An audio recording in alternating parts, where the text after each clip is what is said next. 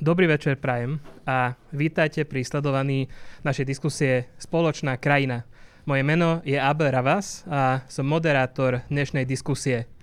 Vidíte, že doposiaľ sme mali rúška, tak teraz si to postupne dávame dole, aby ste nás lepšie videli a počuli. O čom je naša diskusia a diskusná séria Spoločná krajina? Keď máte taký pocit, že kvalita slovenskej politiky v nejakej forme ide dole a dole, tak nie ste sami. Ten pocit zdieľam s vami aj ja a aj moji kolegovia v inštitúte Mateja Bela. Tak sme sa rozhodli, že spolu s našimi partnermi vytvoríme priestor pre diskusiu, a to diskusiu e, v politickom strede. E, máme taký pocit, že nám tu chýba silný a zdravý politický stred, politické centrum, aby sme nevykyvovali v politike medzi populizmom a extrémizmom. Naša nová séria diskusí Spoločná krajina je presne o tom, aby sme dali priestor ľuďom z politického stredu, ako aj uh, nepolitickým ľuďom zo stredu, aby uh, sme si trošku povedali, že ako to vidíme v kľúčových témach. Uh, dnes budeme pracovať s témou právneho štátu, a hneď vám predstavím, že kto mi pomôže pri spracovaní tejto témy. Uh, začnem, uh, najbližšie ku mne sedí pani Lucia Žitňanská. Uh, Lucia Žitňanská je právnička a vysokoškolská pedagogička, ktorá absolvovala právnickú fakultu Univerzity Komenského v Bratislave. Je trojnásobná ministerka spravodlivosti vo vládách Mikuláša Zurindu, Ivety Radičovej aj Roberta Fica a v súčasnosti pôsobí na právnickej fakulte Trnavskej univerzity. Taktiež je poradkyňa ministerky spravodlivosti Márii Kolíkovej. Dobrý večer. V strede sedí Peter Kresák. E, Peter Kresák je právnik, vysokoškolský pedagóg, e, politik a bývalý súdca Ústavného súdu Českej a Slovenskej Federatívnej republiky. Študoval na právnickej fakulte Univerzity Komenského v Bratislave, e, Viackrát bol poslancom Národnej rady Slovenskej republiky a v súčasnosti je člen predsedníctva strany Dobrá voľba. Peter, dobrý večer. A zároveň je tu s nami aj Pavel Nechala, Pavel Necha je advokát, politik a protikorupčný poradca, tiež študoval na právnickej fakulte Univerzity Komenského v Bratislave. Následne získal titul PHD na Trnavskej univerzite. Dlho pracoval s Transparency International Slovensko aj na protikorupčných opatreniach a ako aj na téme chráneného oznámenia.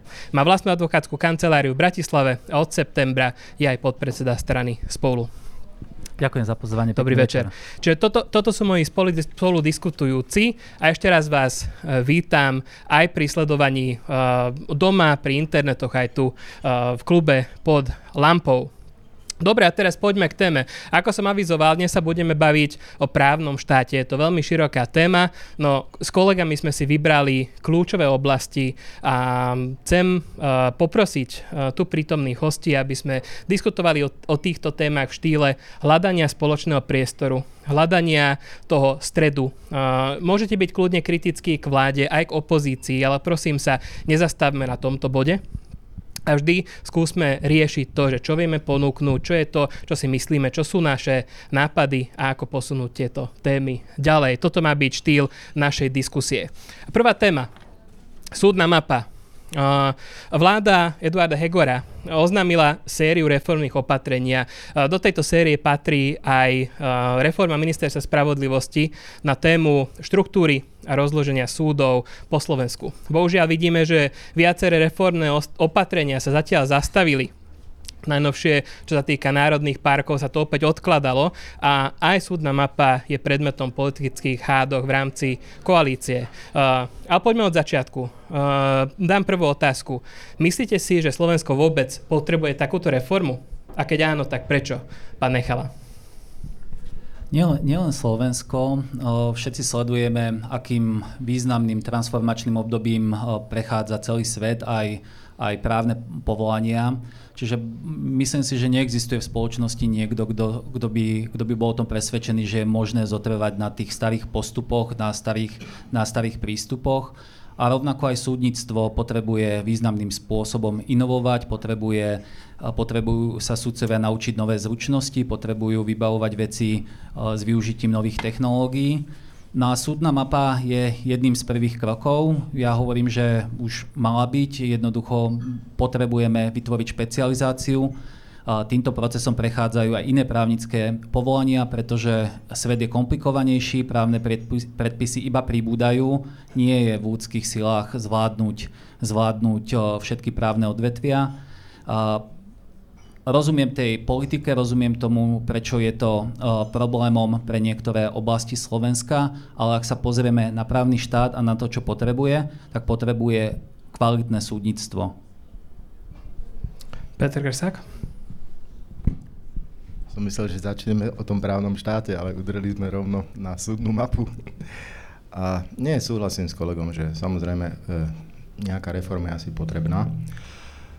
Akurát nie som celkom presvedčený, že to, čo sa predložilo, je riešením tých problémov, ktoré existujú v justícii. Ja som sa snažil vždy počúvať názory z obidvoch strán. E, veľmi pozorne som počúval, pokiaľ som stíhal diskusiu a vystúpenia pani ministerky ale zároveň som počúval aj reakcie sudcov. Musím povedať, že mám strašne veľa známych medzi sudcami a sú to aj predsedovia krajských súdov a iní. A nie všetci, nie všetci, musím povedať, že hm, vítajú tie veci, ktoré prináša súdna mapa.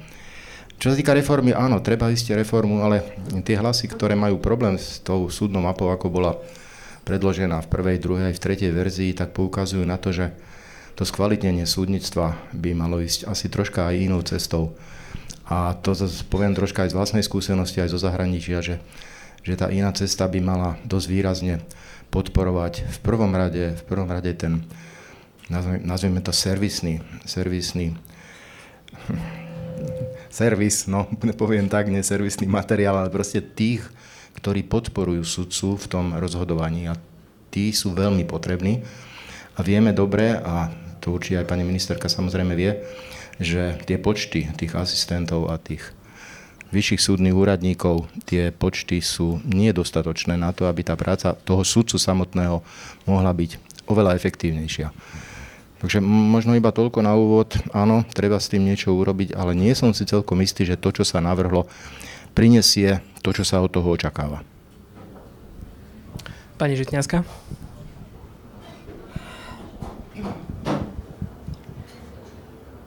Pre mňa je téma súdnej mapy mimoriadne zložitá, pretože ja som e, jednu tému e, súdnej mapy zažila, lebo možno si pamätáme, že e, za druhej vlády Mikuláša Zurindu, keď bol ministrom Daniel Lipšic, tak pod vedením Jany Dubovcovej bol po dlhých diskusiách pripravený prvý projekt, ktorý sa to nevolalo súdna mapa, ale optimalizácia súdnictva. A je to také deja vu, pretože keď prišiel Harabin na ministerstvo spravodlivosti, tak prvé, čo robil, tak tieto kroky zrušil. Takže mali sme mať o 10 súdov menej, ale on 9 z nich vrátil a možno nie náhodou to bola práve šala, e, ktorá jediná ostala zrušená. To treba povedať. A, uh, a to je to najhoršie možno, alebo jedna z najhorších vecí, čo sa pre justíciu stala. Pretože to najhoršie je, je diskontinuita, že sa spravia reformné opatrenia a následne sa zrušia. Ja to hovorím kvôli tomu, pretože, uh, pretože to nie je tak, že uh, by tu nebola uh, seriózna snaha uh, tieto veci meniť. A keby napríklad nebol tento krok späť urobený, tak e, dnes by sme boli niekde inde. A zároveň e, ja cítim u sudcov aj rezonanciu toho, čo vtedy prežili. Pretože prežili zrušenie súdov a o pol roka ich znovu otvorenie. To znamená, tie spisy sa nosili raz tam a potom zase naspäť. Táto trauma tu zostáva. O to je to ťažšie. To som musela len na úvod povedať. Uh, vy ste uviedli uh, súdnu mapu ako jednu z reforiem, uh, ktorá je zahrnutá aj uh, v pláne obnovy. Ale treba povedať, že súdna mapa nie je reformou sama o sebe, tak ako je koncipovaná, uh, pretože na ňu nadvezujú, a je to aj v pláne obnovy, na ňu nadvezujú projekty uh, nového posilnenia uh, IT na súdoch, ale tým sa nemyslí len nové počítače, po čom všetci volajú, ale tým sa myslia aj posunutie softverových riešení do 21. storočia. A zároveň je tam digitalizačné centrum naplánované, to znamená, aby sme sa tých spisov zbavili na tých súdoch. A to ide ruka v ruke. Čiže to je komplex. To nie je len súdna mapa, ktorá je osamotená a môžeme sa dlho rozprávať o tom, že čo má byť prvé a čo má byť druhé, ale je to trošku debata na tému vajce, sliepka a čo bolo, čo bolo skôr. Som presvedčená o tom, že do budúcnosti špecializácia aj sudcov je cesta a zároveň som presvedčená, že zase to nie je len o špecializácii, ale je to aj o manažmente systému. Keď e, máte na nejakom súde 6 sudcov a nepotrebujete ich tam viac, pretože v živote tam nepríde viac prípadov ako pre tých 6 sudcov. Keď jedna súdkynia ide na matersku, tak naraz si s tým musia poradiť piati. Keď máte väčšie kolektívy, keď niekto vypadne, zjednodušene povedané, z kolektívu, tak v rámci toho väčšieho kolektívu sa to aj lepšie, uh, lepšie organizuje uh, tá práca a to zastúpenie tejto práce. Čiže tých dôvodov je v každom prípade viac. A ja som presvedčená, že v tom komplexe uh, ad jedna súdna mapa, ale v tom komplexe s tými technickými riešeniami to môže byť naozaj veľký krok dopredu. A viem, že hovorím dlho, ale uh, ja to musím povedať. Uh, my máme dnes jeden súd, ktorý pracuje čisto elektronicky. Je to uh, jedna súčasť bansko súdu, ktorý každým rokom vydáva viac a viac platobných rozkazov len v elektronickom konaní, bez papierov. V Lani to už bolo skoro 90 tisíc ročne, to sú veľké čísla, pretože klasických eh, sporov obchodnoprávnych na súdoch je do 20 tisíc ročne a občianskoprávnych okolo 100 tisíc a teraz elektronicky nám prejde cez Bystricu ročne proste e, skoro 90 tisíc podaní. E, takže e, my vieme, čo to dokáže urobiť, e, keď e, sa takéto zmeny robia, takže áno, jednoznačne je to potrebné. Ospravedlňujem sa, ak som hovorila dlhšie. Ja by som možno, možno nadviazal, že určite tá elektronizácia, digitalizácia je cestou, ale z toho plánu obnovy to ako priorita nevypadá. Jednoducho väčšina finančných prostriedkov pôjde do, do budov, pôjde do zariadenia, centralizovaný systém súdneho riadenia, obchodný register sú tiež súčasťou tohto plánu obnovy ale pokiaľ som si prečítal, tak ich realizácia sa počíta až do roku niekedy, niekedy 2026. Obchodný register bol už vyobstarávaný, rovnako aj CZR. Mne sa to zdá veľmi pomalý proces a ak hovoríme o tom, že je potrebná zmena súdnej mapy, tak digitalizácia, elektronizácia týchto procesov je rovnako dôležitá. Čiže mala by byť rovnakou prioritou a mala, by, mala sa diať už v minulosti. Už teraz nesieme náklady toho, že, že takéto napríklad dáta o činnosti sudcov zatiaľ nemáme. Ale ja si myslím, že to nie je pravda. Pán Nekala, pozrite si na, uh, teraz akože ja nechcem tu vystupovať ako obhajca ministerstva spravodlivosti, uh, nepotrebujem to, ale to zase musím zastať, pretože uh, za posledných 5 rokov bolo vybudované uh, naozaj veľmi silné analytické centrum na ministerstve spravodlivosti, však to viete. Uh, má svoju webovú stránku, kde sa dozviete o uh, číslach, o súdoch, v zásade všetko, uh, zmeny, ktoré sa urobili v poslednom období, tak e, teraz sa robia na to analytické štúdie.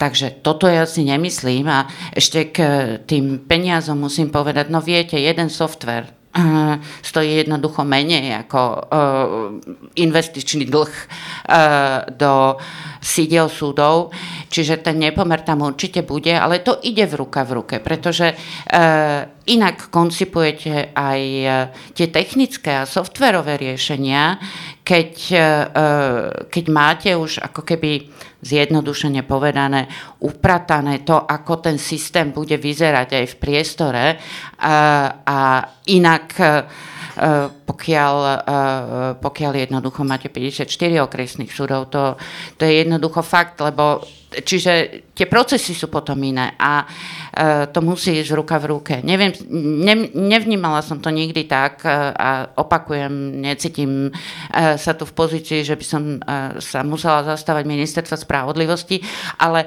v tomto by som bola rada, keby sa mu nekrivdila. Určite sa mu nekrivdí, tie, tie informácie sú určite rozsiahlejšie ako boli v minulosti, sú tam pekné dashboardy, kde sa dá sledovať e, počet reštančných vecí, počet nových prípadov a tak ďalej. Ale o čom sa bavíme je hodnotenie práce jednotlivých sudcov. Čiže nevieme ísť do tej granularity, nevieme ísť do tých detailov, nevieme sa pozrieť na to, či tí sudcovia potrebujú viac asistentov, viac podporného týmu, na čo trávia čas e, na vybavenie jednotlivých prípadov, aká je tam náročnosť. Ja viem, že ten projekt časových rámcov je v nejakom štádiu, štá, štádiu budovania. Z môjho pohľadu toto sú priority. Jednoducho, aby sme tie procesy zmenili a súdna mapa je cestou k tomu, aby sme mali kvalitnejšie rozhodnutia, ale sama o sebe nestačí. Ak môžem. To je, pra, to je práve to, čo ma uh, troška na tom zaráža pri tom pohľade zvonku to, čo povedal Lucia, samozrejme pravda. Súčasť digitalizácia, proste modernizácia tých rozhodovacích procesov je veľmi dôležitá, určite pomôže. Len ja sa musím pýtať, že prečo ale občania vlastne aj my všetci počúvame pol roka iba hádky o tom, ktorý súd sa zruší a koľko bude menej súdov a ktorý bude stály súd a ktorý bude, ktorý bude iba nejakým detašovaným pracoviskom. Prečo sa toto neprezentovalo a poviem aj vašim, teda tvojimi slovami, o čom všetkom je tá reforma. Lebo ja teraz ako nesúdca sa pozerám zvonku, tak ja som fakt počúval iba o tom, ktorý súd bude kde a ako sa tie súdy premenujú. Mám naraz veľmi ľahkú a veľmi ťažkú úlohu moderátora, lebo ste si to rozbehli, čo je, čo je fajn. Určite by som nechcel sa dostať do polohy, že niekto tu musí obhajovať ministerstvo alebo práve utočiť na ministerstvo. Skôr by som to otočil a nadväzujem na to, čo Peter Kresák povedal alebo sa pýtal a poviem to inak. Hej. Čo vidíte ako najsilnejšiu časť tejto súčasnej reformy? Čo je to, čo sa vám najviac páči? Ale práve naopak, kde vidíte najväčšiu slabinu? A nebudem vás vyvolávať. Nech sa páči. Ja budem krátky, možno začnem. Ako najsilnejšia časť tej reformy je práve tá, o ktorej sa najmenej hovorí. Alebo skoro vôbec. A to sú veci, ktoré Lucia popísala. Čiže myslím si skutočne, že tá digitalizácia a to skvalitnenie toho prostredia sudcovského rozhodovania je, je najvýznamnejšie. Ak sa toto zavedie, tak dokonca si trúfam povedať kacírskú myšlienku, že ten systém, ak začne fungovať, tak jedno, či bude dobre fungovať v 50 prípadoch súdov alebo v 20. To nie je rozhodujúce. Rozhodujúce, aby boli systémy zavedené, ktoré umožnia sudcovi pracovať efektívne. Určite, určite podpisujem. Na, na druhej strane treba určite dať dôraz aj na zvýšenie zručnosti sudcov. Jednoducho sudcovia, sudcovia sú to najcennejšie, čo v tom systéme máme a v porovnaniach, ktoré robí Európska komisia, vyplýva, že IT zručnosti, ale aj manažerské zručnosti alebo oblasť etiky je niečo, v čom slovenskí sudcovia zaostávajú. Čiže justičná akadémia, väčšia podpora, budovanie tejto inštitúcie je tiež odpovedou na to, ako zvýšiť dôveryhodnosť súdnictva. Presne, presne, to som chcel, zabudol som, nedá sa o všetkom, ale na to som chcel upozorniť. Takisto otázka justičnej akadémie. Ja veľmi často počúvam od kolegov sudcov, poviem to tak, nechcem povedať, že stiažnosti, ale poukazujú často na to, že to, čo sa im prezentuje cez justičnú akadémiu, je buď zastaralé alebo neaktuálne. Sú, sú skutočne podľa toho, čo ja viem, výnimočné prednášky, výnimočné školenia, ktoré idú treba cez psychológov a proti vyhoreniu a takéto veci, ktoré oni potrebujú.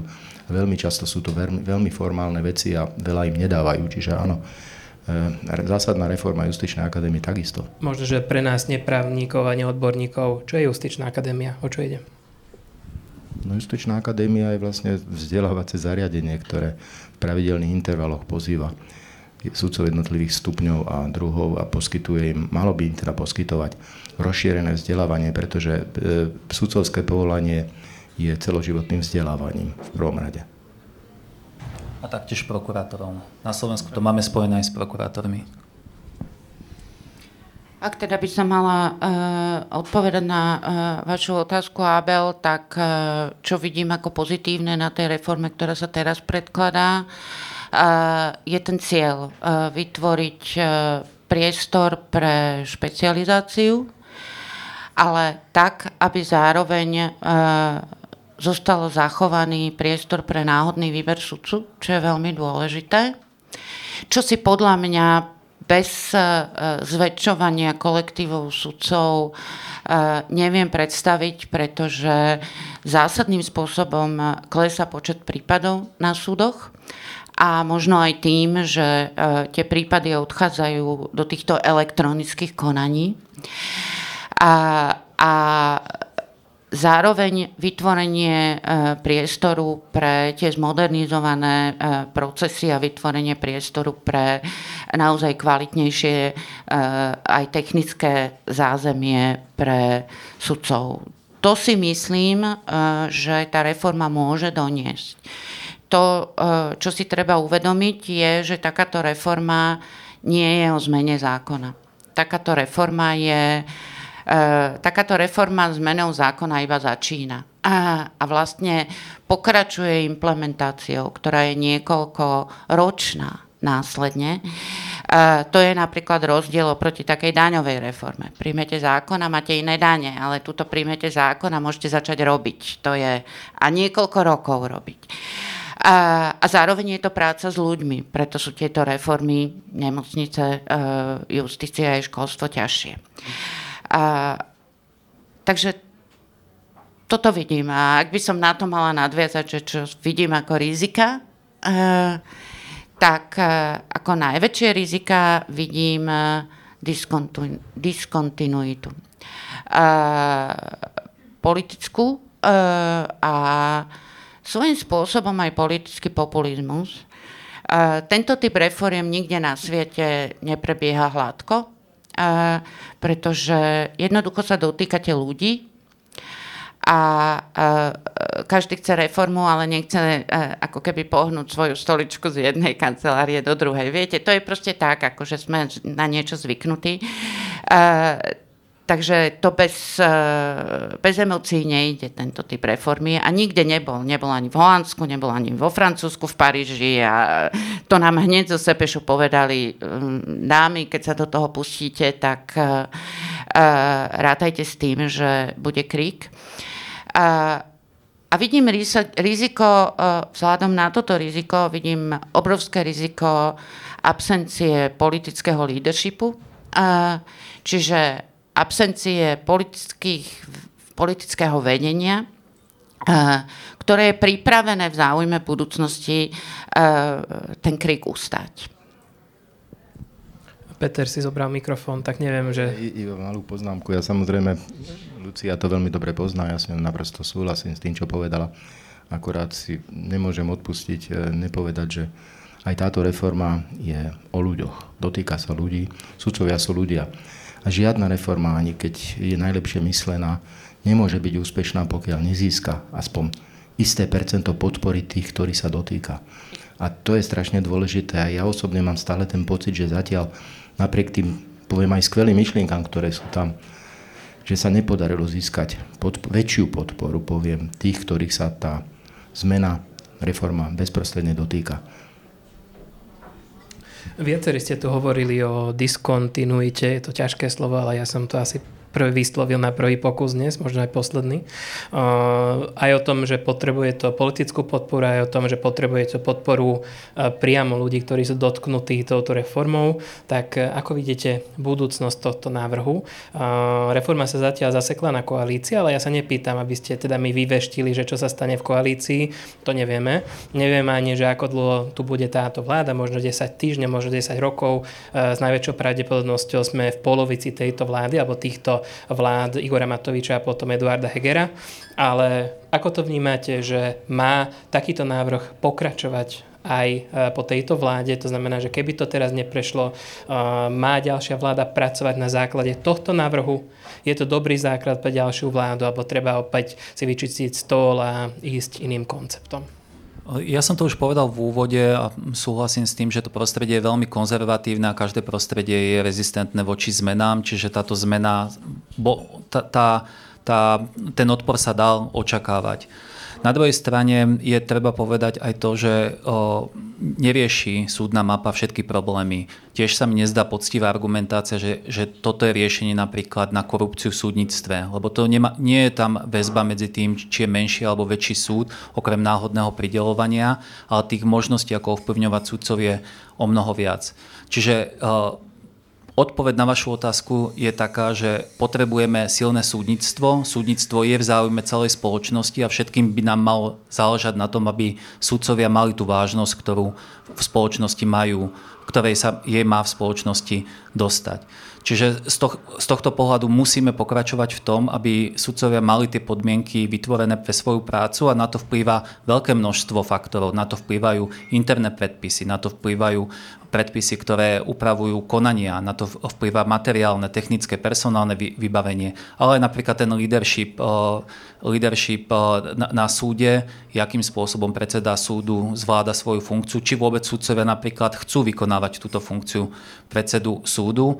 No a v končnom dôsledku sa to potom odráža u občanov, odráža sa to v ich spokojnosti, ich dôvere v súdnictvo, ale samozrejme k tomu pristupujú aj ďalšie faktory, ktoré to ovplyvňujú. Dostupnosť súdov, súdne poplatky a tak ďalej. Čiže je záujmom celej spoločnosti, aby sme mali funkčné súdy, aby sme mali sebavedomých a, a odvážnych sudcov a musíme im vytvárať na to podmienky.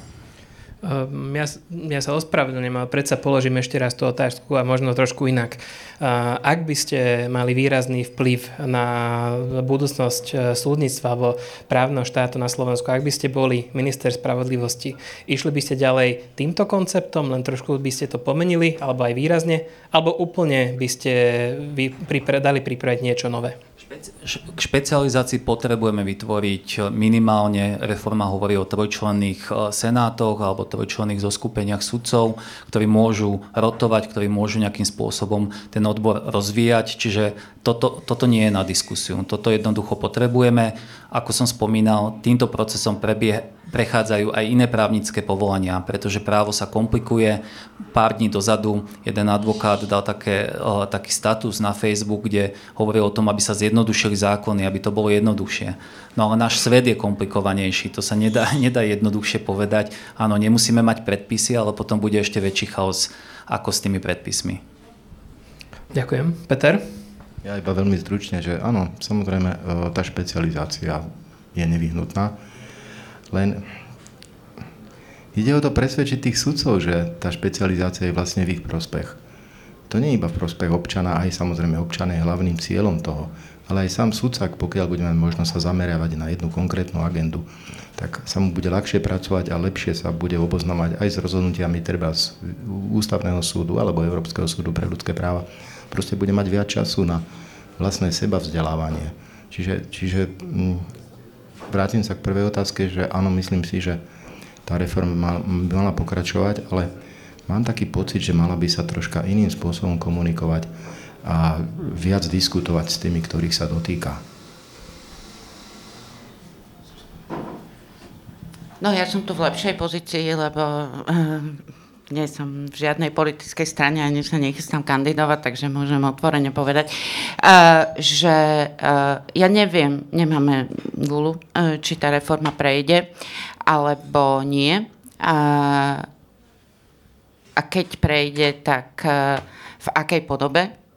Mne napríklad tento posledný variant sa menej páči, ako sa bol prvý variant, pretože podľa mňa má viac politických e, rizík, pretože všetky tie ako keby e, súčasti toho jedného sídelného odvodu zakotvuje v e, zákone. To znamená, ten, kto bude chcieť dotiahnuť tú reformu, tak bude musieť znova vstúpiť do toho zákona a nakoniec to definitívne slovo povedať, ktoré, ktorá súdna budova z tej mapy zmizne. A ale jedno som presvedčená, v akejkoľvek pre, podobe nech prejde, uh, keď prejde, tak uh, najhoršie, čo môžeme urobiť, je urobiť krok späť. môžeme robiť e, korekcie nejaké, vylepšovať, ale dotiahnuť to je to, čo je absolútne kľúčové. Lebo urobiť krok späť, uh, uh, to znamená, že najbližších ďalších 10 rokov uh, zabudneme na akúkoľvek reformu justície. Čo znamená krok späť? Krok späť znamená, že napríklad áno, nejaké súdy budú zrušené, áno, nejaké súdy už nebudú súdy, ale budú len pobočky iných súdov. Uh, keď sa stane, uh, a nemusí sa nám to úplne páčiť, uh, ale keď sa toto stane predmetom volebnej kampane, a malo by sa stať po voľbách, že teda niektoré tie pobočky začneme obnovovať na e, riadne súdy a prípadne súdy obnovovať, no tak potom e, zabudníme, e, zavrime sa, robme si svoju robotu niekde ticho doma v kancelárii ďalších 10 rokov, pretože tá téma sa nebude dať ani len otvoriť. To som presvedčená. Toto, toto asi nie je právna otázka, ale vysí vo vzduchu jednoducho, dotýka sa to tých konkrétnych um, miest, tých konkrétnych sídel. Ja sám som z Partizánskeho a nepoteším svojich rodákov tým, že sa im zruší súd a, ale nemyslím si, že identita mesta by sa mala tvoriť na základe toho, že tam majú okresný súd. Jednoducho štát nemal by, nemal by fungovať rezortizmus, mal, mal by štát prísť s nejakými, s nejakými riešeniami, ktoré vyriešia zamestnanosť, ktorí vyriešia to, o čo, o čo vlastne prídu tým zrušením súdu. Ja s vami absolútne súhlasím a myslím, že máte 100% pravdu. Eh, je fakt, že tá diskusia na túto tému je vždy veľmi zložitá, pretože na jednej strane sa kladú čísla argumenty a na druhej strane sú to eh, emócie. Ja myslím, že tú emóciu, eh, vy ste to povedali teraz veľmi pekne a ja vám naozaj držím palce, pretože tá emócia na druhej strane je tá, ktorú vlastne povedal uh, pán primátor Rybníček, keď spojil existenciu uh, súdu s dôstojnosťou mesta. On ešte aj použil to slovo. A uh, to je čisto emocionálny argument, ktorý sa nemá ako stretnúť s nejakými faktami, dátami a čímkoľvek iným.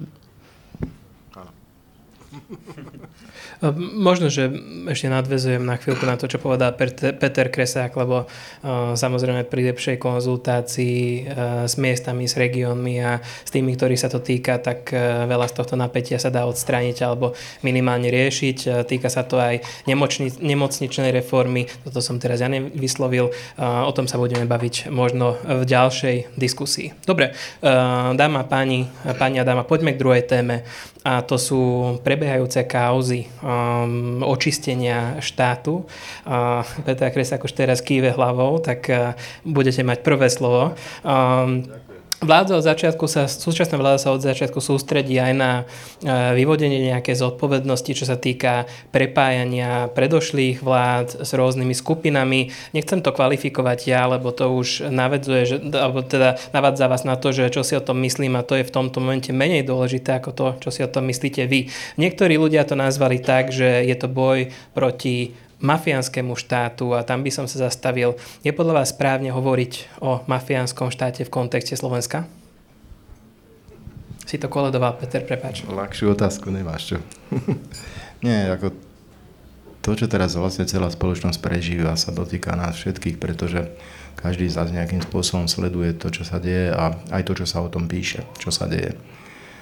Samozrejme, k jednotlivým kauzám je veľmi ťažko hovoriť a osobitne pre každého právnika, pretože nemáme, nepoznáme obsah spisov, dostávame informácie iba z masovo-komunikačných prostriedkov. Tie informácie si často pomerne aj silno odporujú. A potom počúvame vyhlásenia politikov, čo tiež by sme asi ako právnici nemali brať do úvahy. Základná otázka bola, že či Slovensko je mafiánskym štátom.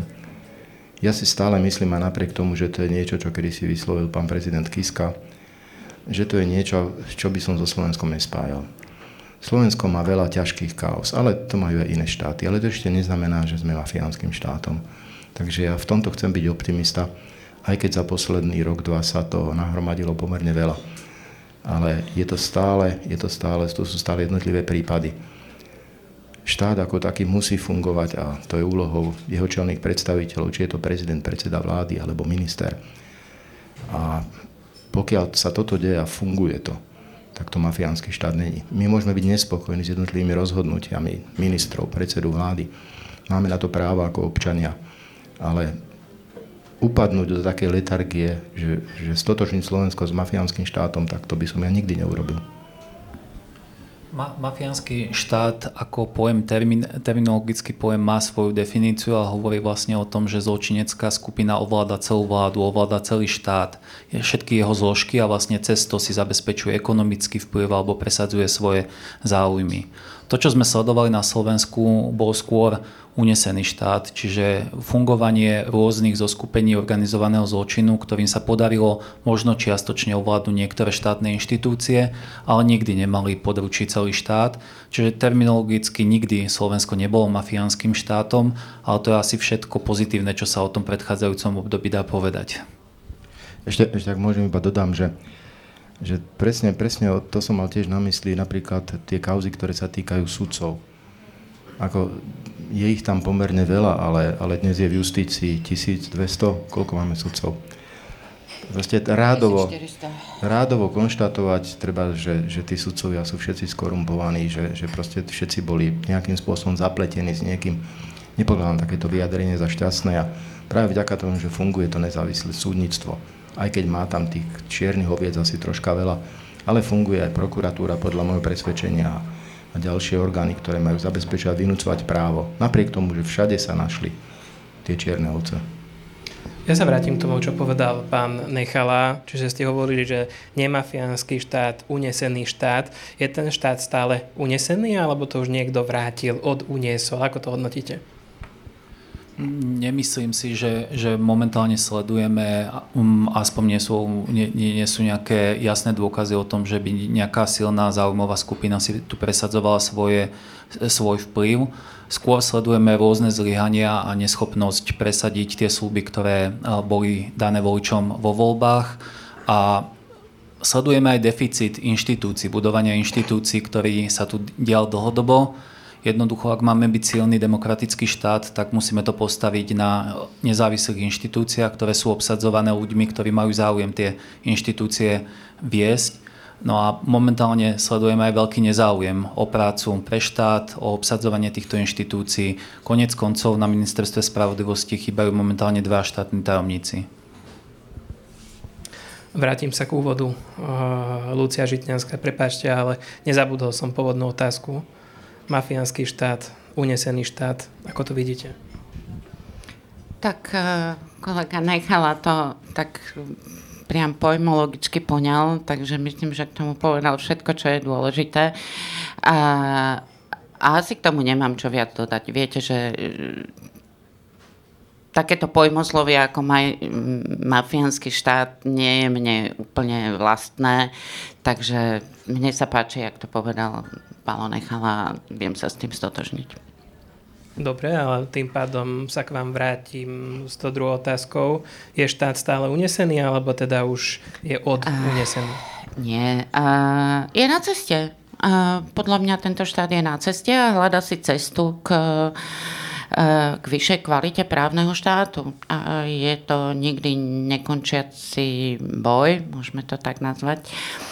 A, a, a samozrejme, e, že tá látka bola položená pomerne nízko, tak uh, vidíme, uh, vidíme ten súboj. Uh, ešte nie úplne presne vieme, ako dopadne. A, a myslím si, že e, tá cesta k právnemu štátu naozaj e, e, vedie cez, cez budovanie inštitúcií, tak jak to povedal Paolo Nechala, áno. Nadviažem na to, čo ste viacerí povedali. Budujú sa tie inštitúcie? Ako hodnotíte doterajšie kroky tejto vlády a, vlády Igora Matoviča? Je to niečo, čo je začiatok teda novej éry právneho štátu?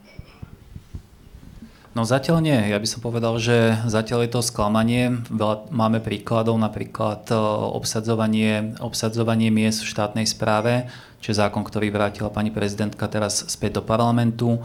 Vieme, že boli obsadzované isté pozície mimo výberových konaní. E, ne, nevnímam, že, že táto koalícia nejakým silným spôsobom uh, tlačí na to, aby budovala silné inštitúcie. Poviem ešte jeden príklad.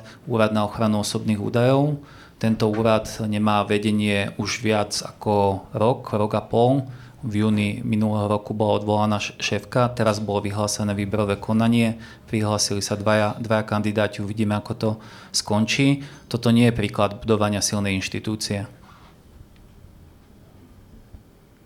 Ja v zásade iba môžem súhlasiť, pretože tiež sledujem kroky, ktoré súčasná vláda robila a ležiala aj robí v, snahe obsadiť isté miesta.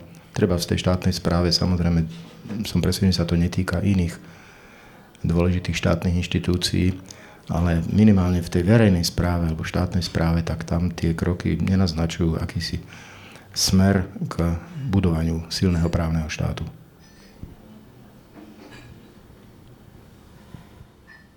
Ja, ja neviem, že či táto vláda slubovala budovanie inštitúcií. To vlastne neviem. Podľa toho, čo si predtým, pod tým predstavujeme, uh, isté, že ten jeden prvok je spôsob, akým sa vyberajú kľúčoví ľudia na pozície, o čom hovoril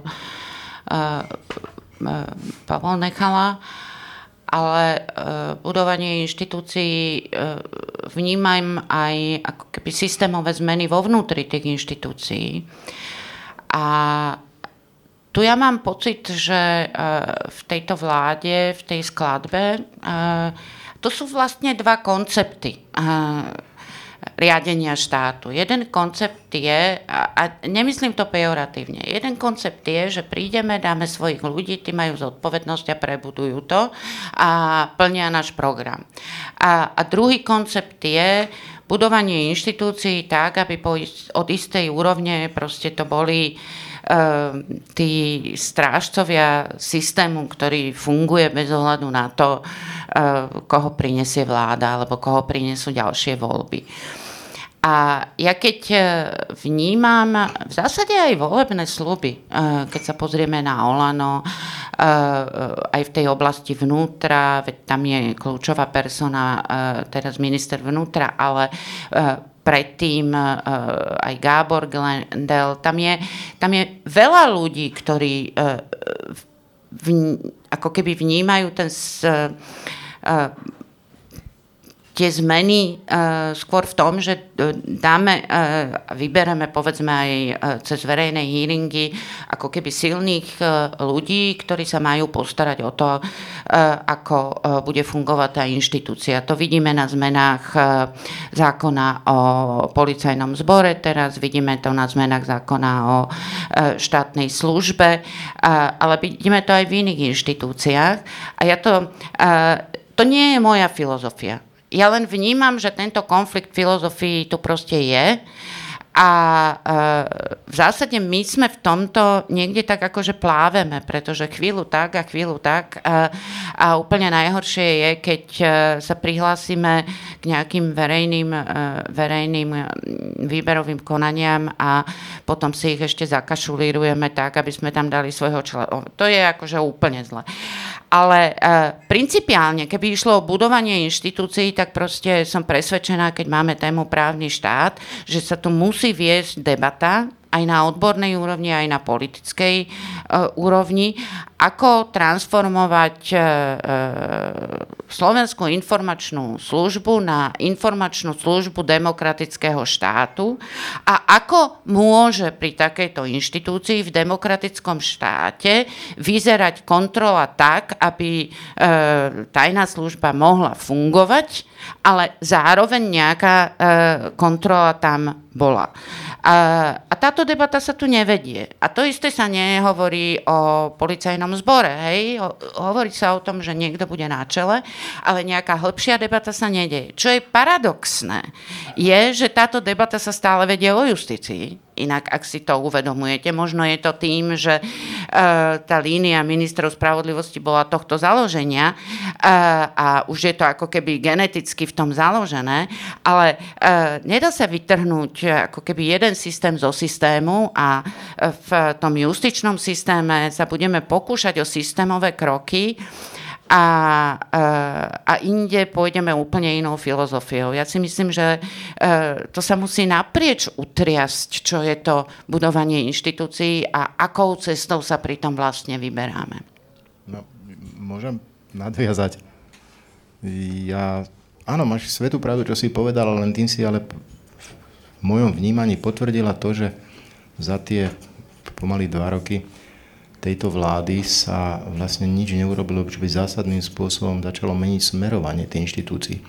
Siska. Ako, prečo sa so Siskou niečo nezačalo robiť? Prečo, sa, prečo tu máme... Nie, nie, nie, však ja, to je otázka na vládu, ktorá, ktorá slubovala reformy. Prečo tu máme vojnu policajtov? Ako, prečo tu máme, prečo, čo robí minister vnútra? Prečo do toho nevie vložiť niečo, čo by dokázalo dať nejaké smerovanie a rozhodnúť. Výber prezidenta policajného zboru takisto. To, nie sú, to sú vážne funkcie. A ako sa má potom občan e, pozerať na tie problémy, ktoré sa stále otvárajú, ale kde chýba koncepcia. A ty si začala s tým, že sú dve filozofie. S tým ja súhlasím, ale musím hneď povedať, že tá filozofia, že dám si tam všade svojich ľudí a nie sú zodpovednosť, tá, tá, tá, s tou ja mám veľ, veľký problém verejná správa alebo štátna správa odjak živa od prvej republiky bolo niečo, čo garantovalo istú stabilitu. A preto tí profesionálni úradníci v verejnej správe prežívali, pretože robili svoju robotu bez ohľadu na politické tlaky a mali to garantované. Ale teraz čo sa robí? Navrhuje sa to, že, že vlastne sa bude môcť meniť, prepúšťať, vyhadzovať z funkcií bez, bez udania dôvodov dokonca.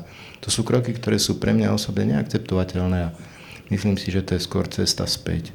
Či... Ja si myslím, že sme, smerujeme k prieniku, na ktorý nás vyzval Abel na začiatku, že, že má určite význam niektoré funkcie, niektoré pozície pomenovať ako politické a túto prácu ešte sme si neurobili, pretože ak príde jeden nominant na napríklad ministerskú stoličku, potrebuje si tam doniesť ľudí, spolupracovníkov, na ktorých sa vie spolahnúť, ale na druhej strane potrebujeme budovať aj tie pozície, ktoré nemajú byť politické, kde potrebujeme zachovať pamäť tej inštitúcie, tak aby sme nevy, nevymieniali obrazne obrazne povedané až upratovačky na jednotlivých ministerstvách, lebo potom sa učíme od znova. Jednoducho minieme tie 4 roky, spálime ich na to, aby sme, sa, aby sme vlastne zisťovali, ako tá inštitúcia funguje. Spomínali sme tu políciu, ale veľkým problémom je aj prokuratúra. Čiže tam, tam si tiež treba položiť otázku, že či o, táto koalícia spravila dostatok v tom, aby prokuratúra fungovala bezproblémovo. Momentálne sa bavíme o jednom paragrafe, ale ten problém je o mnoho zložitejší. My sme sa pozerali v minulosti na trestné činy korupcie, kde z prieskumov vyšlo, že súdy odsúdia až 96% prípadov korupcie, ktoré sa dostanú pred súd Naproti tomu na prokuratúre ten výsledok je 43%. Čiže prokuratúra má väčší vplyv na napríklad stíhanie trestných vecí a mm, tá zmena, reforma prokuratúry zatiaľ nebola žiadna predložená. Nebavíme sa o prokuratúre, bavíme sa skôr o jednotlivých personách a ich spôsobe vykonáva, vykonávania ich právomoci. Hoci vládna koalícia má silu na to, aby tie právomoci zmenila a z môjho pohľadu ich mala zmeniť ešte skôr, ako obsadila funkcie generálneho prokurátora alebo špeciálneho prokurátora. Pomenovali ste veľa pre mňa zaujímavých tém a budem teda z nich vyberať. Peter Kresák hovoril o vojne v polícii. Je takáto vojna prirodzenou súčasťou nejakého očistenia systému, alebo je to zlyhanie napríklad ministra vnútra, ministerstva vnútra, policajného prezidenta? Čo sa tu predsa Myslíte si, že toto je prirodzené? Myslíte si, že toto je chyba?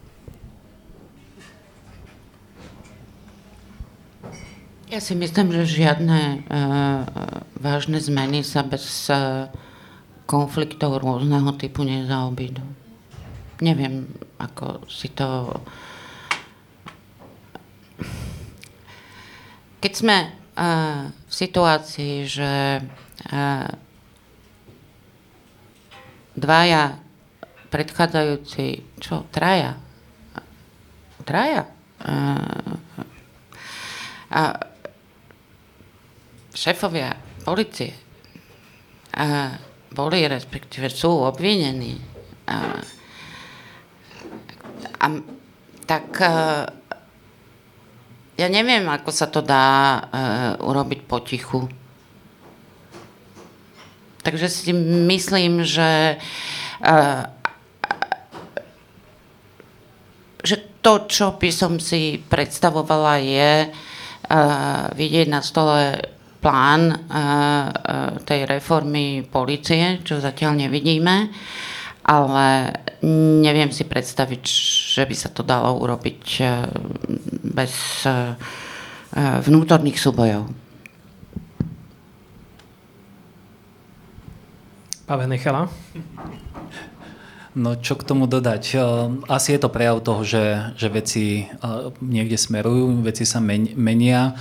Na druhej strane takýmto excesom, že jedna, jedna časť zložiek inštitúcií nejakým spôsobom vybočí, nie sú také zriedkavé. Jednoducho to sa deje, preto máme právny štát, preto máme delbu moci, vyvažovanie brzdy a protiváhy ak dôjde k zlyhaniu, tak máme na to mechanizmy, máme na to postupy, ako tieto zlyhania, zlyhania odstrániť. Aj v tomto prípade je, jednoducho bežia nejaké konania, musíme si počkať na výsledok a tam ja rovnako budem zdržanlivý a nebudem sa vyjadrovať k tomu, že či jedna, druhá strana alebo akým spôsobom kto zlyhal. Ale vidíte, ešte vám nahodím tému. Možno, že za týmto stolom uh, uh, v tej vízii do budúcnosti uh, by sme sa mohli zhodnúť a vrátiť znova k tej téme, že potrebujeme inšpekciu policajných zborov, ktorá bude oddelená od ministerstva vnútra. No, to je napríklad no, také budovanie inštitúcií. Na tom sme sa my už zhodli dávno, len otázka znova znie, že prečo s tým tá vláda to teraz nič neurobila. Napríklad. Ale zasa ako právnik musím povedať, že je pre mňa, že je niekto obvinený, ešte, ešte veľa neznamená. Úprimne. Nemám radosť z toho, koľko máme vysokých policajných predstaviteľov obvinených. Ale zároveň sme svetkami teda veľkého počtu obvinení, ale na môj vkus sme aj svetkami veľkého počtu súdnych rozhodnutí, ktoré vlastne zbavili niektorých ľudí viny. Iba náš kolega, ten advokát, poznáte ten prípad. Rok bol vo vyšetrovacej väzbe a nakoniec súd rozhodol, že sa nedopustil ale ničoho. Jasné, no. E, máš pravdu, Peter, ale za spravidla to nebývajú policajní prezidenti. Bol už odsudení niektorí z policajných prezidentov. Ja sa Nie, nikoho no, nezastávam. ale obvinený, neza... akože viem, že obvinenie neznamená odsudenie, ale uh, do, obvinenie policajného prezidenta je vážna poďme vec. do spolupracujúceho obvineného, ktorý niečo povie na policajného prezidenta. Ako, neviem, hovorím, nepoznám to. spis. Ja ani to nechcem hodnotiť, ani vôbec, ale, ale vnímam fakt. Hej? A už samotný fakt je, je zložitá vec. Si myslím. Určite. Policajná inšpekcia to je evergreen, to poznám aj ja, pričom toto nie je moja hlavná téma. A poďme trošku iné veci a, a vy ste o tom hovorili, Lucia, ďalší ste o tom tiež niečo povedali, um, že sú tu rôzne vízie toho, že ako majú byť obsadené pozície a mne to pripomína aj e, to, čo sa stalo na, na PPA, na Polnospodárskej platovnej agentúre, kde napokon bolo priame e, pomenovanie kandidáta. Chcem to spájať s ďalšou vecou a to sú, a možno, že na prvý pohľad vôbec to nič s tým nemá, ale vysvetlím, um, odpočúvanie uh, polovníckej chaty, kde na napokon sa nachádzali aj väčšie zvieratá, ako sa predbežne očakávalo. Čo pre mňa spája tieto dve veci je to, že v oboch prípadoch sú rôzne myšlienkové pochody. Niektorí hovoria, že toto je dobré, niektorí hovoria, že toto je zlé a niektorí dokonca hovoria, že v prípade veci, ktoré sú že veľmi dôležité, tak mm, vláda, ktorákoľvek má nie len e, možnosť, ale povinnosť vybočiť z, zo zákonných rámcov. Čiže je jedno, či, e, či je to morálne alebo právne fajn, že sa odpočúvala tá chata. To teraz nechcem riešiť, to je marginálna téma, ale aj keby nebolo správne, je super, že sa to robí, lebo je to pre, vyššiu, e, pre väčšiu vec. A to rovnako sa odovodnilo v niektorých prípadoch aj to, čo sa dialo na PPAčko. Čo hovoríte na to, keď máme že extraordinárne veci, je dovolené robiť takéto kroky alebo nie? Abel, z mojej strany veľmi jednoznačná a krátka odpoveď. Základom právneho štátu je, že každý orgán verejnej moci koná v súlade, zákon, v súlade so zákonom. A ak môže existovať dobrý cieľ, môže existovať krásna myšlienka, ale ak sa má dosiahnuť v rozpore s právnym poriadkom, tak to nie je právny štát. Čiže podľa mňa platí to, že účel nesvetí prostriedky. Nemôže v právnom štáte. Nehodnotím teraz tú chatu, ale samozrejme, hovorím ešte raz, v právnom štáte musí každý, každý policajt, každý prokurátor za každú cenu rešpektovať právny poriadok. Aj keby porušením právneho poriadku mohol získať. Čak to je nakoniec aj pred súdmi platné, že uplatní sa dá iba ten dôkaz, ktorý bol získaný legálne. Počiarkujem. A ešte k tomu dodám jednu, jednu vec, že rozčarovanie spoločnosti po vražde novinára Jana Kuciaka a jeho snúbenice bolo pomerne veľké a verím tomu, že to rozčarovanie bolo aj u členov policie, u členov prokuratúry a, a ďalších a chceli s tým niečo spraviť. Ale treba im pripomínať a treba si pripomínať, že skutočne môžu konať iba na základe zákona a mm, niekedy aj tie veľké počty zatknutých a odsudených neznamenajú lepšiu budúcnosť, lepš- lepšiu spoločnosť. Ja som sa pozeral na príklad Rumunska, kde súčasná európska prokurátorka vykonala obrovské, obrovské vyšetrovanie, bolo tam odsúdených viac ako 18 tisíc ľudí, viac ako 4 tisíc za korupciu, za viac ako 4 tisíc ľudí, 18 ministrov, ďalší vrcholní predstavitelia. A keď sa pozriem na index vnímania korupcie v, tej, v, tej, v tejto krajine, tak ten sa nezmenil. Jednoducho to trestné právo je najviac nákladný a najmenej efektívny spôsob, ako meniť spoločnosť, že bez toho, aby sme budovali tie inštitúcie, bez toho, aby sme menili spoločnosť, nám to vyšetrovateľia nevyriešia. Musíme odstíhať, musíme zákonne odstíhať, ale súčasne musíme rozmýšľať aj nad tým, ako nastaviť lepšie kontrolné mechanizmy, ako budovať integritu v inštitúciách a podobne. A ak nadviažem na to, čo hovoril uh, Pavel Nechala, tak uh, hlavne, že dobre fungujúce inštitúcie sami o sebe znižujú priestor pre korupciu, samozrejme. A ja myslím, že ani neočakávate, že poviem niečo iné, že štát je viazaný právom a musí byť viazaný právom, inak to nie je právny štát.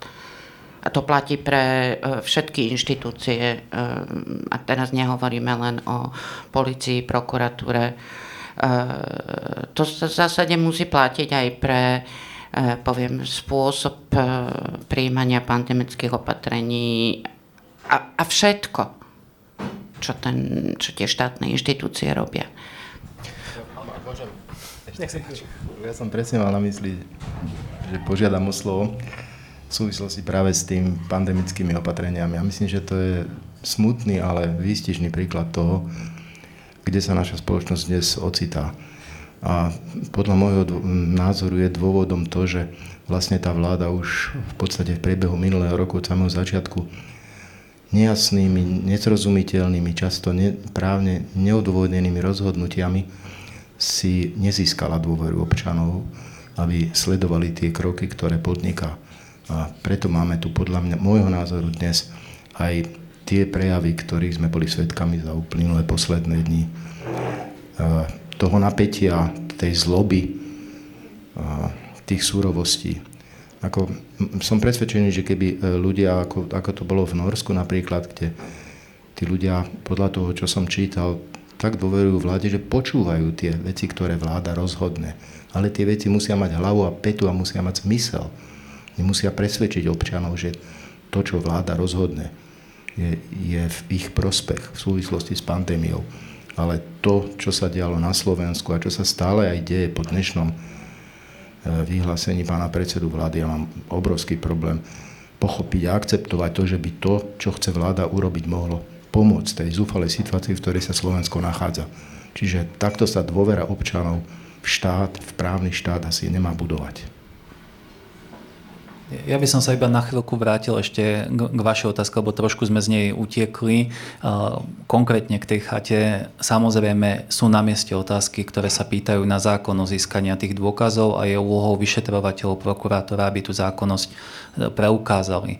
Rovnako je potrebné, čo sa aj deje, vyšetrovať úniky ale jedným dýchom treba povedať, že nie je bezproblémové ani to, čo sa dialo. Nie je bezproblémové na tej chate.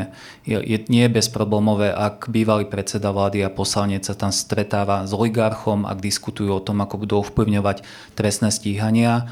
Toto je hranica, ktorú západná civilizovaná demokracia by neprijala. On by odstúpil, odišiel by z politiky. Jedno, jednoducho musíme klásť aj tieto otázky nemôžeme sa sústrediť iba na to, čo opozícia, súčasná parlamentná opozícia chce pomenovať ako problém.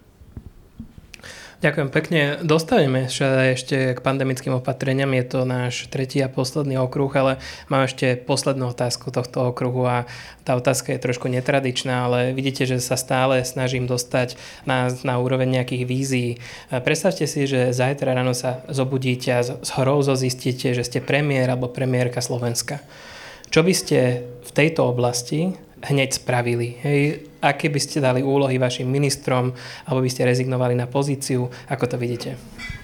No, ja to prepojím aj s tou pandémiou. My sme si dali ako strana spolu urobiť prieskum verejnej mienky takto pred rokom medzi učiteľmi a z tohto prieskumu nám vyšlo, že až jedna tretina učiteľov verí tomu, že očkovanie je nejaká predpríprava pred čipovaním. Verí konšpiráciám a Zaznamenali sme niečo, že by sa udialo smerom k učiteľom vo forme informačnej kampane, že by sa nejako aktívnejšie bojovalo proti rôznym dezinformáciám v našej spoločnosti. Ani moc nie, pritom tie, tie výsledky sú všeobecne známe, že slovenská spoločnosť je veľmi náchylná ku konšpiráciám. No a výsledok tohto snaženia, vplyv sociálnych médií vidíme v týchto dňoch. Jednoducho nezvládli sme komunikačnú kampaň a máme problém. Moja, moja otázka skôr smerovala k tomu právnemu štátu a prebiehajúcim procesom očistiť. Ďakujem aj, aj za túto odpoveď. Ale keby ste boli teda premiér, premiérka Slovenska, čo by ste tam spravili? Čo by ste tam zmenili? No nie, ale ja som to pochopil tak, že si to spojil s covidom. Nie, COVID, na COVID ešte ideme, ale ja som vnímal, že ostajme ešte pri tejto nepríjemnej otázke. Lebo potom, keby som sa zobudil ako premiér, tak by som si radšej sa otočil na druhý bok a spal ďalej. Ako... Je to jedna z možností, nie, samozrejme. Na to sa takto odpovedať nedá, pretože samozrejme každý premiér je tak silný, ako má, ako má za sebou podporu nielen vlády, ale predovšetkým poslancov v Národnej rade, pretože každé riešenie, ktoré vláda navrhne, v tomto smere, pokiaľ sa to týka legislatívy, tak samozrejme musí ísť cez parlament a musí mať podporu. Čiže záleží na sile toho človeka. Ale Slovensko žiadny premiér nezmení na ideálnu krajinu zo dňa na deň, keď sa jedného rána zobudí.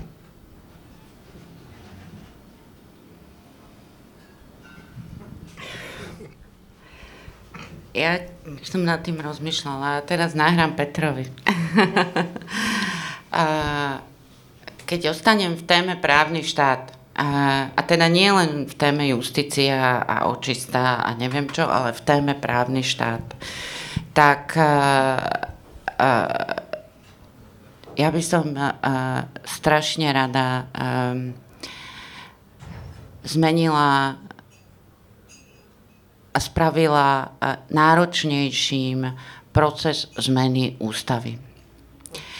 A, teraz nehovorím o tých x novelách, ale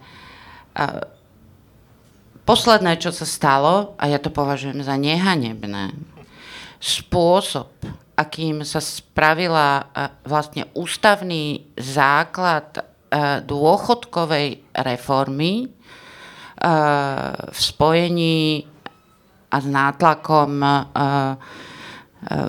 pri novele ústavy, e, ktorá sa týkala reformy justície v druhom čítaní v pléne. Je proste uh, už tak záhranou, si, že si myslím a som presvedčená, že ak máme hovoriť o uh, právnom štáte, tak musíme začať od tej špici pyramídy. A naozaj uh, pokračovať v tej prerušenej debate na tému, koľko hlasov a v akom procese e, sa je treba, e, aby sa mohla meniť e, ústava. A potom myslím si, že mnoho ďalších problémov aj odpadne. Zoberiem si ešte slovo, ak môžem, lebo nadviažem. Lucia vie dobre, že je to téma, ktorej sme sa spolu venovali a ktorú presadzujeme vlastne stále, pokiaľ máme tú možnosť. Len v dnešnej situácii ja sa troška začínam obávať z toho kroku. Bez toho jednoduchého dôvodu, že samozrejme, nie že by som prestal byť presvedčený o potrebe teda prepísania e, procesu ústavných zmien, ale obávam sa toho, že keby sa najprv teda sprísnili tie zmeny, tak potom by sa tie hlúposti, ktoré sa dostali do tohoto základného zákona za posledné roky, nedali odtiaľ dostať preč. No vidíš, a ja sa zase, ja zase som ochotná prežiť niektoré drobné nedokonalosti ústavy v záujme toho, aby sme povedzme nemali každý rok e, referendum o predčasných voľbách napríklad. Takže e, ja to považujem za vážnu, naozaj vážnu tému, ktorá je úplne mimo uh, akejkoľvek debaty. Súhla, súhlasím a určite je to téma, kde, kde nachádzame ten spoločný pôdový koncept braniacej sa demokracie je veľmi akutný. Vidíme, že práve vplyv tej meniacej sa spoločnosti dokáže priniesť k moci aj rôzne extrémistické sily, čiže demokratickými prostriedkami sa dostanú k, vlády, k vláde subjekty, osoby, ktoré potom už nebudú tie nástroje využívať demokraticky. Takže je na mieste táto debata a je, je na mieste priniesť aj zmeny, ktoré stiažia napríklad zmenu ústavného zriadenia a podobne. Ďakujem. Ešte predtým, čo by sa našla príliš veľká schoda, tak pôjdem k ďalšej téme a tá je, tá je naša posledná, tretia. A to sú očkovacie opatrenia, e, protikovidové opatrenia. A možno, že to je trošku netradičné, že tému právneho štátu e, dokončím práve takouto podtémou, ale myslím si, že sa dostávame k rôznym veciam, ktoré sa týkajú veľmi, veľmi výsostne a bytostne právneho e, štátu. Hneď začnem otázkou na telo boli by ste za povinné očkovanie alebo nie? Alebo iba za čiastočné? Peter Kresák. Ja som hneď kývem hlavou, pretože som tiež hlboko presvedčený o tom, že e, štát by si oveľa lepšie plnil tú svoju úlohu, ktorú má a to je ten jeho pozitívny záväzok chrániť e, zdravie svojich občanov, keby dokázal zaviesť povinné očkovanie, ale teraz nehovorím o plošnom, Hovorím o vybraných skupinách obyvateľstva, tak ako to urobili už viaceré demokratické štáty, ktoré pochopili, že je to asi správna cesta. Nebudem vymenovať teraz tie krajiny, ale proste povinné očkovanie pre, len príklad, sociálnych pracovníkov, lekárov, zdravotníkov, všetkých, ktorí prichádzajú do styku v rámci výkonu svojho povolania s väčším počtom ľudí, tak to nemal by som absolútne žiadny problém. A samozrejme aj to viem, e, vedel by som to obhájiť z pohľadu aj ústavnosti, ale aj našich medzinárodných záväzkov. Čiže tam není žiaden problém.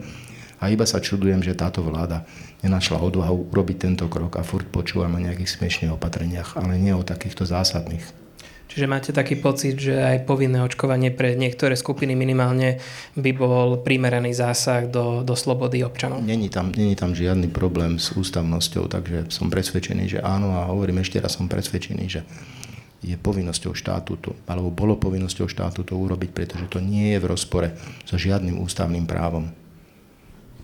Konec koncov máme v platnej legislatíve, legislatíve už 10 očkovaní, ktoré sú povinné predovšetkým pre, pre deti, čiže nebolo by to ani žiadne, žiadne novum ja rozumiem tej, tej debate, rozumiem tej, tej mm, rozhorčenosti časti ľudí, ktorá jednoducho nemá dostatok informácií a podľahla dezinformáciám, podľahla svojmu okoliu. Na druhej strane musíme chrániť verejné zdravie, musíme chrániť ale aj iné hodnoty, napríklad vzdelávanie. Na Slovensku sme síce mali dištančné vzdelávanie, ale veľká časť detí nemá tie materiálne podmienky na to, aby takéto dištančné vzdelávanie mohol, absolvovať. Rovnako nám tu vznikajú ekonomické škody. Jednoducho už stačilo a treba robiť rázne opatrenia, pretože aj táto vlna ukáže škody, ktoré sa nemuseli udiať, ak by sme sa správali zodpovednejšie, ak by vláda príjmala účinnejšie opatrenia. Povedali ste rázne opatrenia, ale nedostal som priamo odpoveď na otázku povinného očkovania. Áno. Áno, pre koho? Pre každého no, alebo pre vybrané skupiny? Niekoľko týždňov, niekoľko týždňov už presadzujeme o, pre určité, určité skupiny, neviem si to pre, prejaviť, o, predstaviť teda celoplošné, bolo by to veľmi náročné z hľadiska presadzovania, pretože potom by sme museli riešiť otázku, že či budeme uplatňovať nejaké sankcie za priestupok, ako je to v súčasnej, v súčasnej legislatíve. Čiže v prvom rade by sme, by sme mali chrániť tých najzraniteľnejších a pán Kresák už vymenoval tie skupiny, ktoré, ktoré jednoducho by tam mali patriť. Ja ešte iba dodám, že my sme svedkami tých nepochopiteľných riešení, ktoré vlastne boli spomenané teraz. No ja, ja neviem, že k čomu smeruje to, že vláda rozhodne o tom, že tí nezaočkovaní budú chodiť do práce a že ich zamestnávateľ im bude pratiť dvakrát do týždňa testy. Akože aký, aký zmysel je takéhoto kroku? A potom si máme vážiť. V, ne- v Nemecku pred dvoma alebo troma mesiacmi toto opatrenie zrušili, to preplácanie testovania. Ano. Ale zamestnávateľ? No. Ja myslím, že v otázke po, e, možnosti zaviesť e, povinné očkovanie niektorým skupinám ľudí sa zhodneme. Dobre, ďakujem. Ja sa tiež zhodnem na, na tejto odpovedi, čiže to je o to, o to, o to lepšie.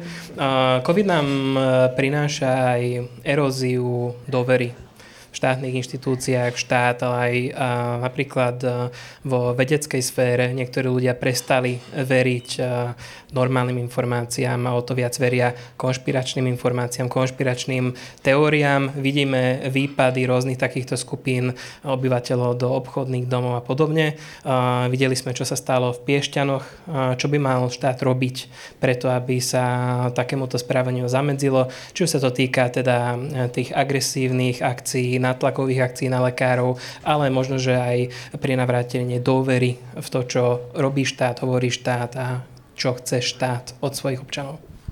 No, tu vnímame predovšetkým obrovské zly, zlyhanie celoeurópskeho prie, priestoru. Jednoducho platformy, sociálne médiá sa vymkli kontrole Momentálne je v legislatívnom procese Digital Services Act, čiže legislatíva, ktorá má priniesť aj reguláciu platformiem, účinnejší nástroj a pokuty, ako, ako regulovať napríklad využívanie algoritmov. Včera pred Európskou komisiou vystúpila bývalá zamestnankyňa whistleblowerka z Facebooku Francis Haugen a jednoducho Európska komisia sa snaží nejako dohnať ten zmeškaný vlak a priniesť reguláciu, pretože sociálne médiá majú obrovský vplyv a vidíme, že ich majiteľia nemajú zodpovednosť. Jednoducho nestávajú sa k tým problémom tak, aby eh, vnímali aj problémy spoločnosti, užívateľov, používateľov týchto, týchto ich eh, riešení. Naopak pozerajú sa na profit a rast eh,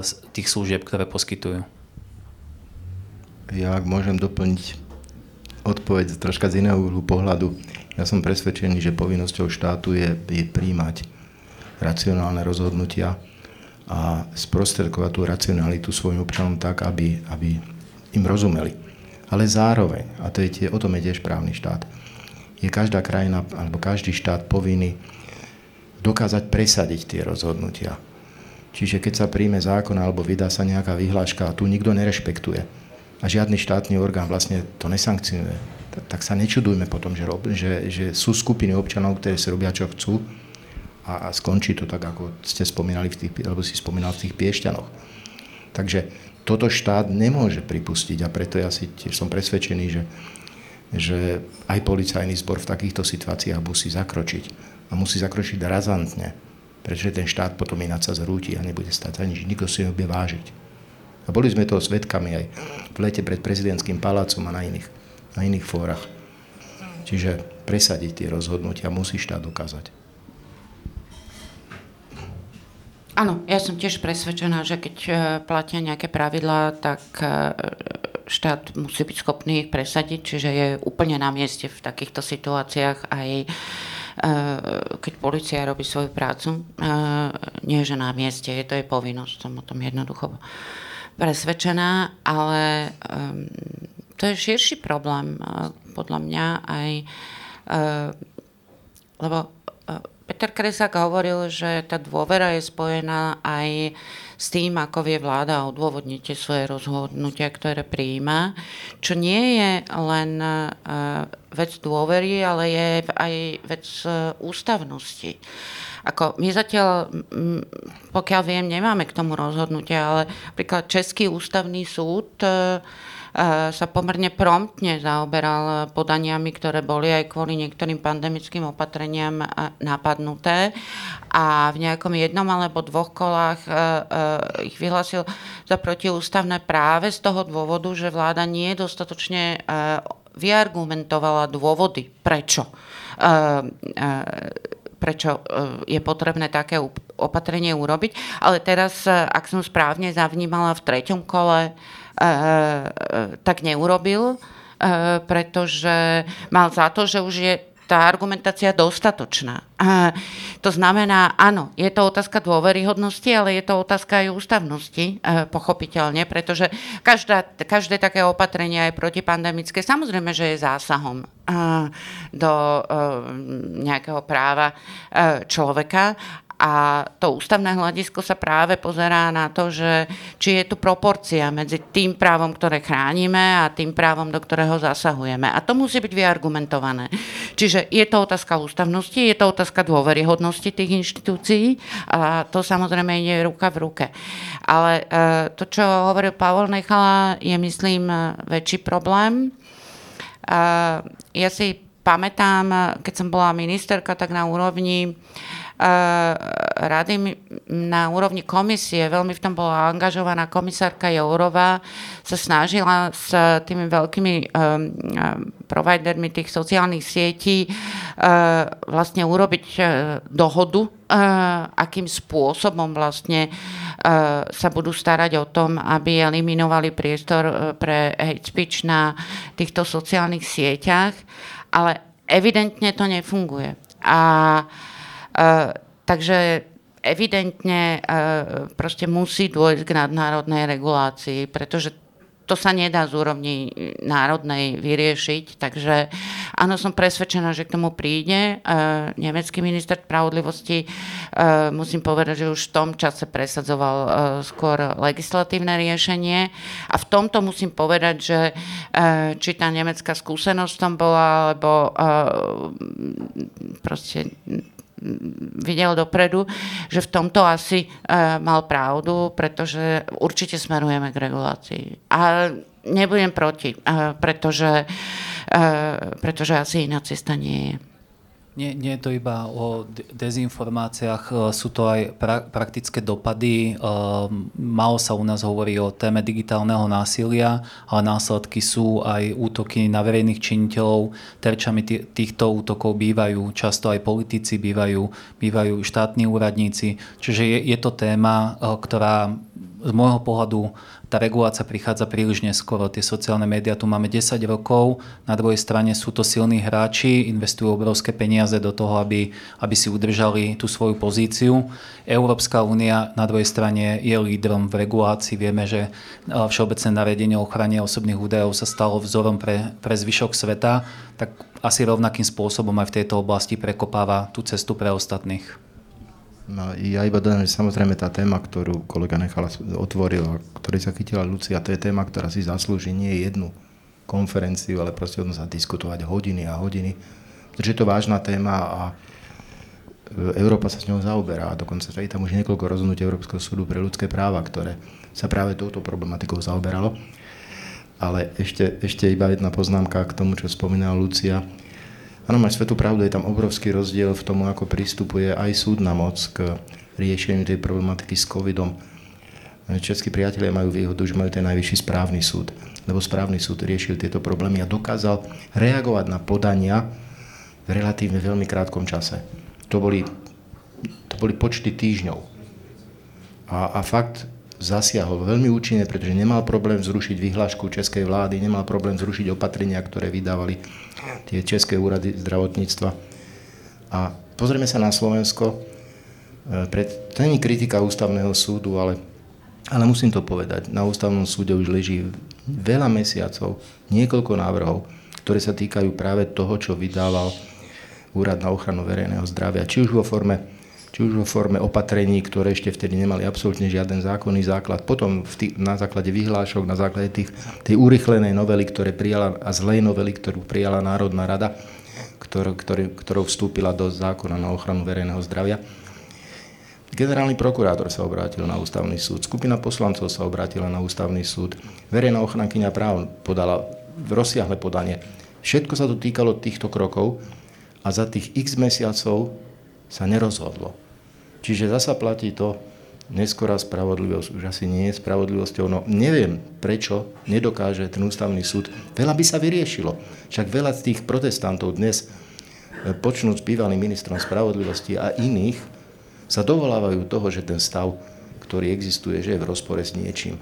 Keby ústavný súd dokázal relatívne rýchlo, ja dúfam, že to konečne urobí, povedať, kde sú tie hranice v rámci slovenského ústavného poriadku, tak sme oveľa ďalej a vyhneme sa viacerým problémom. Český najvyšší správny súd to opakovane dokázal urobiť a v Čechách nemajú tento problém, ktorý máme na Slovensku. Nedá sa mi nespomenúť prípad eh, celoplošných karantenizácií rómskych osád, ktoré tiež sa preverujú a nezdajú sa byť proporčné. Vôbec celá, celá tá štátna karanténa nariadená je problém a tiež je napadnutá, nemáme na to odpoveď. Čiže áno, rómske osady, ale vlastne každý, ktorý sa musel vrácať na Slovensko v istom časovom období, mal povinnosť bez ohľadu na akom bol zdravotnom stave a musel za to hra, platiť dokonca. Proste tam, tam je strašne veľa právnych problémov, na ktoré sa už mala dať odpoveď a neudialo sa. Vnímam, že ste mi trošku všetci tak kolektívne vykorčulovali z tej otázky a zvalili všetko na Facebooky, čo je trošku ironické sladom na to, že veľa ľudí sleduje túto reláciu cez Facebook, tým toto cesto pozdravujeme.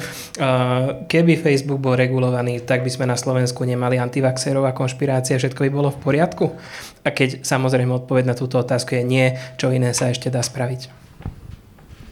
No, tá, tá odpoveď je zložitejšia. Je to vzdelávanie, reforma vzdelávania a hm, jednoducho potrebujeme uh, naučiť veľkú časť verejnosti kriticky myslieť, kriticky príjmať informácie a to nie je úloha pre jedno volebné obdobie. Dobre, ďakujem pekne za odpoveď mene kolektívu od, od Pavla Nechalu. Dostávame sa k záveru. Ste hovorili, že hodiny a hodiny diskutovať v tom nie som veľmi dobrý. Ja rád diskutujem hodinu a pol a už sa tam dostávame. Mám pre vás úplne poslednú otázku, opäť provokačná, ale tá znie takto, že Predstavte si, že mm, je nová vláda, môže byť aj táto istá, ale je nové obdobie vlády a môžete dať radu Eh, jedno opatrenie, čo by tá vláda určite mala vykonať eh, na začiatku fungovania prvých 100 dní, čo by ten návrh bol, čo je to, čo by ste určite odporúčali ďalšej vláde vykonať? Ja som to už spomenul a pre mňa sa zdá najdôležitejšie a najdôležitejšou témou v súdnictve budovanie etického prostredia a do tohto no, by som odporúčal čo najviac investovať. Nemala by to byť téma, ktorá prichádza na konci, mala by to byť téma, ktorá je ústredná a väčší dôraz by, by každý mm, jeden minister tejto téme mal dať. Spomínali sme tu justičnú akadémiu. A Abel, ja sa priznám, ja na takto formálnu otázku neviem odpovedať, pretože, pretože ty, o čom, o, čom, o čom by mala rozhodovať tá vláda? No o všetkom ona rozhoduje, to je tá jej smola, alebo to šťastie. A teraz čo by malo robiť v zdravotníctve, nová vláda v školstve, vnú, vo vnút, v rámci ministerstva vnútra, v spravodlivosti? Ako tých vecí je tak veľa, že na to ja neviem odpovedať jednou vetou také vlády poznám, ktoré majú toľko nápadov, že nič nespravia, čiže to, poznám tento pocit. Alebo potom ešte existuje také, že to, čo ti ja slúbim, to ti nikto nedokáže splniť. Vieš, tak. Lucia Žitňanská? Ja by som asi povedala, že e, dobrú dohodu a dostatočne detailnú na to, aby bolo jasné, čo sú priority, za ktorými tá vláda naozaj stojí. Aj za cenu, že ich bude menej. Ale mať tie dohody urobené na začiatku. Lucia prehovorila ako, ako, ako praktik, pretože má nepochybne pravdu, že dobrá dohoda na začiatku vládnutia je dôležitá, len potom ale treba dodať, že aj keď sa urobí dobrá dohoda, potom sa má aj plniť. Lebo dobrý dohod sme už zažili pri viacerých vládach, ale potom nakoniec to skončilo aj tým, že sa tie dohody prestali plniť. Jež, ja som myslela dobrú dohodu, aby tie kontúry, e, keď je, keď je dohoda na nejakých reformách a, a aby sa teda možno strávilo ešte viacej času a aby sa načrtli aj tie kontúry reforiem. Ale... Dá sa to. E, podľa mňa sa to dá. A aby potom e, v polovičke volebného obdobia e, sa vlastne neriešili práve tie otázky, ktoré už mali byť dávno vyriešené. Máš svetú pravdu, len je toto vôbec možné? Však táto vláda mala, mala vo vládnom programe Ale reformy, však ktoré... akože dobre, Abel sa spýtal a ja som povedala. Ja, ja sa ospravedlňujem za otázku. Ja, ja sa nehádam. Ja iba chcem povedať, že tá prax je strašná oproti tej teórii. Dobre, ďakujem, ďakujem pekne za odpovede a uh, vážení uh, hostia, uh, milí uh, sledovateľe doma na, na Facebooku a na iných sieťach. Toľko sa zmestilo do našej dnešnej diskusie. Videozáznam bude dostupný na facebookovej stránke našich partnerov vrátane Inštitútu Matia Bela. Uh, ja ešte raz ďakujem našim hostom, že tu dnes boli. Uh, bola tu so mnou Lucia Žitňanská. Tí, ktorí to sledujete cez sociálne siete, aspoň viete, že naozaj sú tu ľudia. Peter Kresák a Pavel Nechala. Naša diskusná séria pokračuje ďalšími témami. Ako zvyčajne budeme hľadať spoločný priestor a odborné riešenia pre budúcnosť politického stredu na Slovensku. Ďalšiu diskusiu máme naplánovanú na 30. novembra, teda o 3 týždne a budeme riešiť tému zdravotníctva a zdravotníckej reformy. Ďakujem nadácii Hansa Seidela za podporu aj klub pod lampou za to, že sme tu mohli dnes byť. Takže ešte raz dovidenia, do počutia. Ideme si nasadiť masky a bavíme sa ďalej ďalej, ale teraz už mimo kamery. Dovidenia.